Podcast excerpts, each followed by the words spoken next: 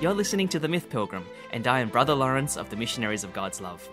At its heart, the spiritual journey is a delightful and perilous adventure, just like the myths and fairy tales we love. This podcast is also a journey, learning from both wizards and saints, enchanted princesses and inner demons. Together, we'll discover how the great symbols of myth and fairy tale can guide us on our journey to God.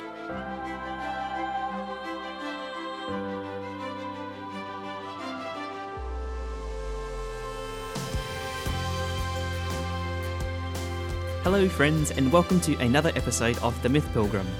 Today promises to be a really fun cross pollination between two characters, uh, two cultures, and two literary styles. I bet when you saw the title of this episode, you're probably like, what? What on earth does the Chinese legend of Mulan have to do with the Italian saint Catherine of Siena? Lawrence must be nuts, and you're probably right. But I'll let you confirm or renounce my nuttiness by the end of the episode. Initially, I made the connection between Catherine and Mulan because they both have rather dramatic hair cutting scenes at decisive moments in their lives. But the more I pondered on these women, the more I realized hey, they actually have a lot of similarities. Everything from personality down to vocation. So I thought, I will give this episode a go, and in any case, any excuse will do to grow deeper in love with Catherine of Siena, especially if you're already a fan of Mulan. I'll begin by giving you a sketch of the story of Mulan, or in Cantonese, Fa Mulan, which means magnolia flower. The story of Mulan dates back to the 6th century through a poem written by the poet Shu Wei. Like Robin Hood, historians cannot agree on whether Mulan is based on an actual historical person or not, but regardless, her legacy upon Chinese culture is indelible. For the most part, Walt Disney faithfully adapted its 1998 animated version of Mulan fairly well to Shu Wei's poem, though side characters like Mushu and the Lucky Cricket may not have been part of the original poem. Oh, sorry guys. By the way, I have a huge preference for Disney's animated version of Mulan over the recent movie version for a number of reasons, like faithfulness to actual Chinese philosophy and culture, which they didn't do well in the movie, and poor character development, all that kind of stuff. But that aside, let's look at the story. Mulan is the only daughter of her loving father and mother, of whom she is very close. Having come of age, they try and marry her off through a matchmaker, but she botches it all up and feels like a misfit for doing so. Soon after, some imperial troops from the emperor arrive in Mulan's village, announcing that a Hun army has breached the borders of China. In response, the emperor issues a decree that every household in China must produce one male to be conscripted for the army. Because Mulan's father is the only male in their household, he volunteers for the army, much to the horror of Mulan, because her father is quite elderly, sick, and otherwise unfit for war. Unable to talk him out of fulfilling his honor, she resolves to secretly take her father's place. And when no one is watching, she takes her father's sword, cuts off her hair to make her look like a man, and joins the local army regiment. Naturally, she doesn't fit in at first, and others make fun of what appears to be a wimpy and weak boy. But through her compassion, her loyalty, and intelligence, she eventually wins them over and becomes one of the lads. Then, during a critical battle in the snowy mountains, where the Chinese are greatly outnumbered, Mulan saves the day through some quick thinking. Believing the enemy defeated, her regiment then leave for the capital city. But Mulan alone notices that the evil Hun leader, Shan Yu, has survived. She dashes back to the imperial palace, where Shan Yu is plotting an assassination of the emperor himself. Mulan thwarts Shan Yu's plans and saves the emperor's life. She returns to her parents in the village filled with honor and dignity. This lowly misfit daughter has saved imperial China. So that's the story of Mulan in a nutshell, minus a hint of a love interest between Mulan and her general Li Shang. Okay, in a similar way, let me now recount the story of Catherine of Siena. As I do so, see if you can already notice some parallels between the life of these two women. Catherine is born in 1347 in Siena, Italy. She is the daughter of a wool dye merchant, and when she comes of age, her father tries to marry her off to her late sister's husband, which was the custom back then. But she refuses to just follow this social norm and cuts off all her hair in protest, which apparently makes her less likely to be marriable. Her life direction, like Mulan, is also dominated by a single man. For Mulan, it was her beloved father. and for Catherine, her beloved Prince, Jesus, whom she felt solely dedicated to even as a young girl. Catherine is also different from other women because at a youngish age she had already felt her beloved call her to an exclusive life of prayer and penance. After much resistance from her family, her father finally allows this, and Catherine is allowed to live alone inside a little cell attached to the family house. During this time, a great threat is brewing on the horizons, not only for Italy, but for the entire Holy Roman Empire. The 14th century church was already in ruins, corroded by decades of corrupt popes abdicating from Rome to Avignon in France, where politics had undermined the cardinals and the church authority. Schism was brewing. And add to this the physical and spiritual decimation of the Black Plague, which happened during Catherine's lifetime.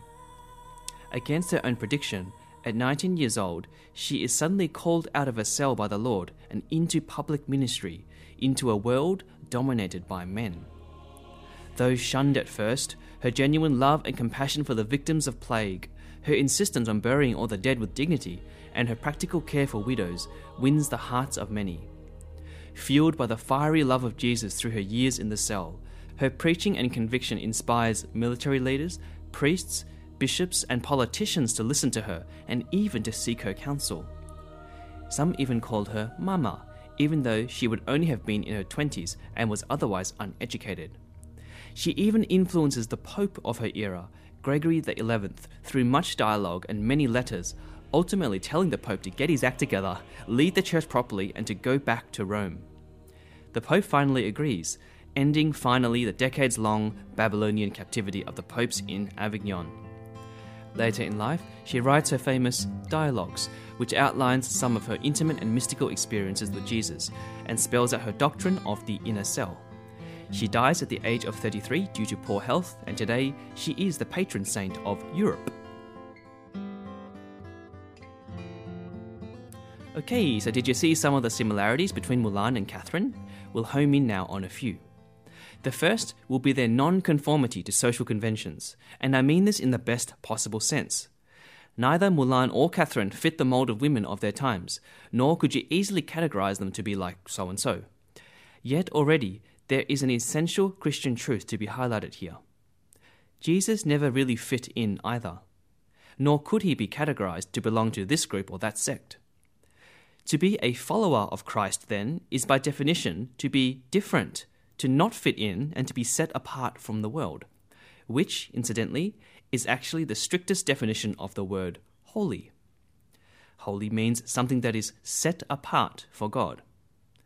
Holiness doesn't just mean reverence and piety or living a moral life, it includes all these things, but to truly live set apart for God and His purposes. A Christian's obedience is to God first and foremost, above all other legitimate authority in their lives. And if Jesus' own life is any example, obedience to God may well inspire values that could be conceived as countercultural. After all, Jesus taught that the first shall be last, the last shall be first, the persecuted shall be blessed, enemies shall be forgiven, and the meek shall inherit the earth. Try living this out in the workplace or in your sports club, and you realize very soon how countercultural the gospel is. Now, this is not at all saying that the values of the world are necessarily in opposition to the gospel, but it is saying that an unexamined following of our culture's values should be avoided. How does all this manifest in Catherine of Siena's life? Well, at the age of six, Catherine had already felt the Lord was setting her aside in a special way. She recounted to her confessor, Raymond of Capua, how she once saw above a church as a little girl Christ seated in glory with the apostles, and vowed at that point to consecrate her entire life to God. So, as a young woman, when she cuts off her hair in defiance to marrying, you'd think she meant to enter the religious life as a nun. That would be the normal thing to do, right? No, not for Catherine, because she had a heart to practically care for the sick and the poor even though the Lord would not honor this desire within her just yet. Instead, he invites her to spend three years living in the cell in the life of the Mantellate, which might be understood as a sort of third order Dominican.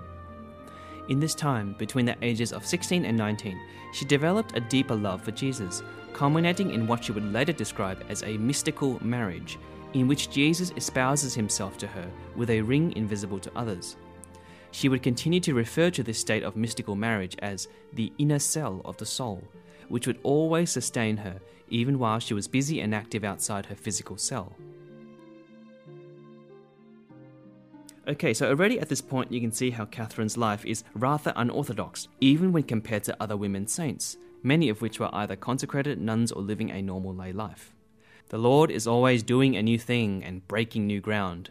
For who would have thought that an uneducated young woman living in a cell would soon be plunged into the very heart of social, religious, and state politics? Remember, this was about 500 years before the women's emancipation movements in the last century.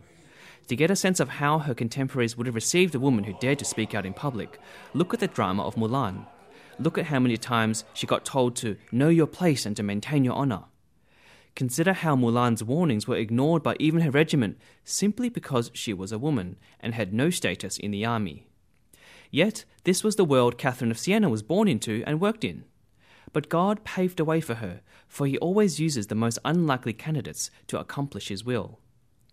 Today, we still have 380 letters to dignitaries that Catherine wrote through her scribe, as well as records of her visits to bigwigs in Florence, Pisa, and Lucca, where she preached repentance and sought to mediate between political factions. Along with convincing Pope Gregory XI to return to Rome, she is even credited for mobilizing a crusade in the defense of the Turkish seizing of the Holy Lands. So Catherine certainly made her mark in Europe. So profound is her spiritual legacy that she is one of only four female doctors of the Church, along with Saint Therese Lisieux, Saint Hildegard of Bingen, and Saint Teresa of Avila. Okay, the second parallel between Mulan and Catherine is their rising to the defense of their respective empires. For Mulan, this feature is very obvious in the role she plays in defending Imperial China from the Hun invasions. You could even say that as the story progresses, Mulan's salvific sphere expands. It begins with her sparing her father, then her army regiment, then her general, and finally the emperor, who by extension means the entire imperial China. Certainly, she is credited for doing this by the emperor himself, who bestows upon her the late general's sword and the imperial medallion. But is Catherine of Siena's influence any less significant? Well, let's have a look, and I'll let you decide that. Consider firstly that Catherine's contribution wasn't just merely in the defense of her home country, Italy, but the defense of the entire peoples of the Holy Roman Empire. The church in 14th century Europe wasn't just an optional devotion for the pious on Sundays, it was the very fabric, law, and organizing principle of European life. During her lifetime, the church was already shaken by the Black Plague, which, not unlike COVID today, decimated any form of community life. Clerics and religious living in orders, monasteries, and convents were especially hard hit. While existential questions about death and damnation and the wrath of God were running rampant, priests and bishops at this time were at a loss with how to care for their flock. But as you probably picked up earlier, this wasn't the worst of the crises of the church. The greatest threat to the church was internal corruption, a threat which undermined the church's very moral and teaching authority. By the time Catherine was born, lines of popes and cardinals had been under the thumb of the French monarchy for nearly 70 years, abandoning Rome and residing in the French city of Avignon. And whenever politics dictates the conscience of the church, dissent and schism are not far behind. It took Catherine three months in the summer of 1376 to convince Pope Gregory to follow the vows he had made to God and to return to Rome. We still have many of the letters she dictated to Gregory, saying things like, I beg of you, on behalf of Christ crucified, that you are not a timorous child, but manly. Open your mouth and swallow down the bitter for the sweet. Gosh. In another letter, she writes May ardour of charity be in you, so as to prevent you from hearing the voice of incarnate demons and heeding the counsel of perverse counselors, settled in self love, who, as I understand, want to alarm you, so as to prevent your return, saying, You will die. No, instead, up, Father, like a man for I tell you that you have no need to fear. Gosh, what a woman! You'd hardly find anyone today writing so directly to Pope Francis, let alone a woman back in medieval times.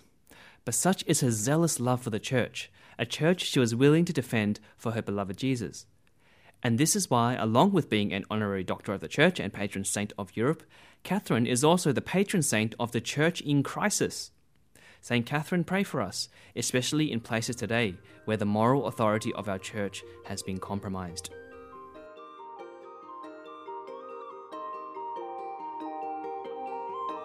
If you're enjoying this episode of The Myth Pilgrim, please subscribe to it so you can stay up to date with all the latest episodes.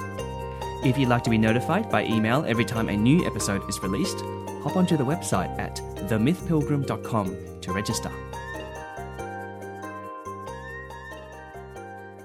You know, with all our talk of Catherine being a nonconformist and a zealous defender of the church, you'd think her to be some kind of loud and outspoken crusader. But this doesn't seem to fit squarely with the historical accounts of Catherine at all, nor her writing styles. Like Mulan, Catherine's influence over others wasn't simply won through her might and intelligence and wit, but through the tenderness of her compassion and her love. This is where the two women share the third similarity, because looking back at Mulan, you could also say that her entire mission was founded upon love love for her father, her general, and her country. Mulan didn't set out to be a national hero, but simply to honor this simple love. Note the many times that Mulan alone was able to demonstrate compassion for Li Shang, like when he loses his father during the war. I also love the scene when Mulan's regiment discovers a town decimated by the Huns, and it is Mulan alone who hangs back to grieve the dole of a slain child.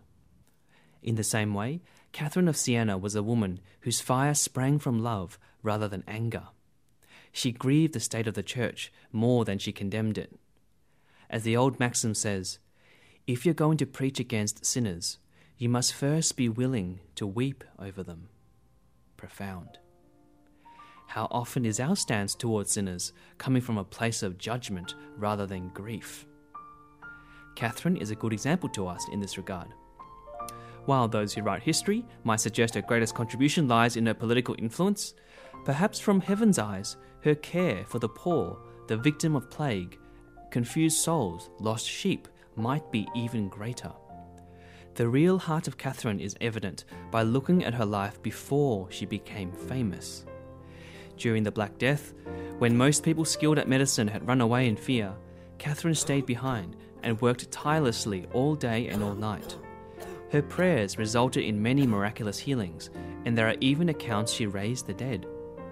Her generosity also inspired her to give away possessions from her own family home without her family knowing. Such was the heart of Catherine.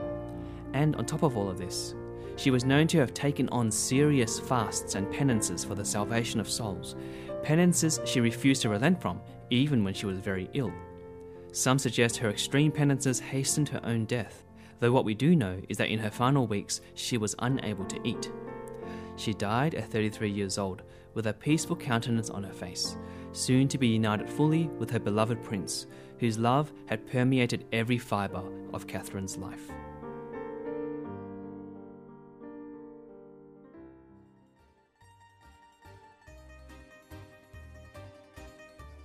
So there we have it, our episode on Mulan and Catherine of Siena.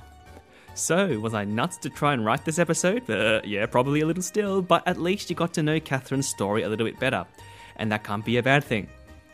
So, today's practical pilgrim exercise focuses on the idea of charisms, unique spiritual gifts that the Lord bestows upon each of us for the upbuilding of His kingdom. Perhaps the most well known Catherine of Siena quote is be who God meant you to be, and you will set the world on fire. Be who God meant you to be, and you will set the world on fire. Perhaps there's a unique charism the Lord has planted in you that you've thus far been afraid to reveal to the world? Bring this into prayer, and if you have an inkling of what this hidden charism might be, find practical means to activate it. Do not be afraid of how unorthodox or strange it might be, because if you look at the example of Catherine, nonconformity may just be the path you need for holiness. Okay, friends, I'll leave it at that. Until next time, journey forth, take care, and God bless.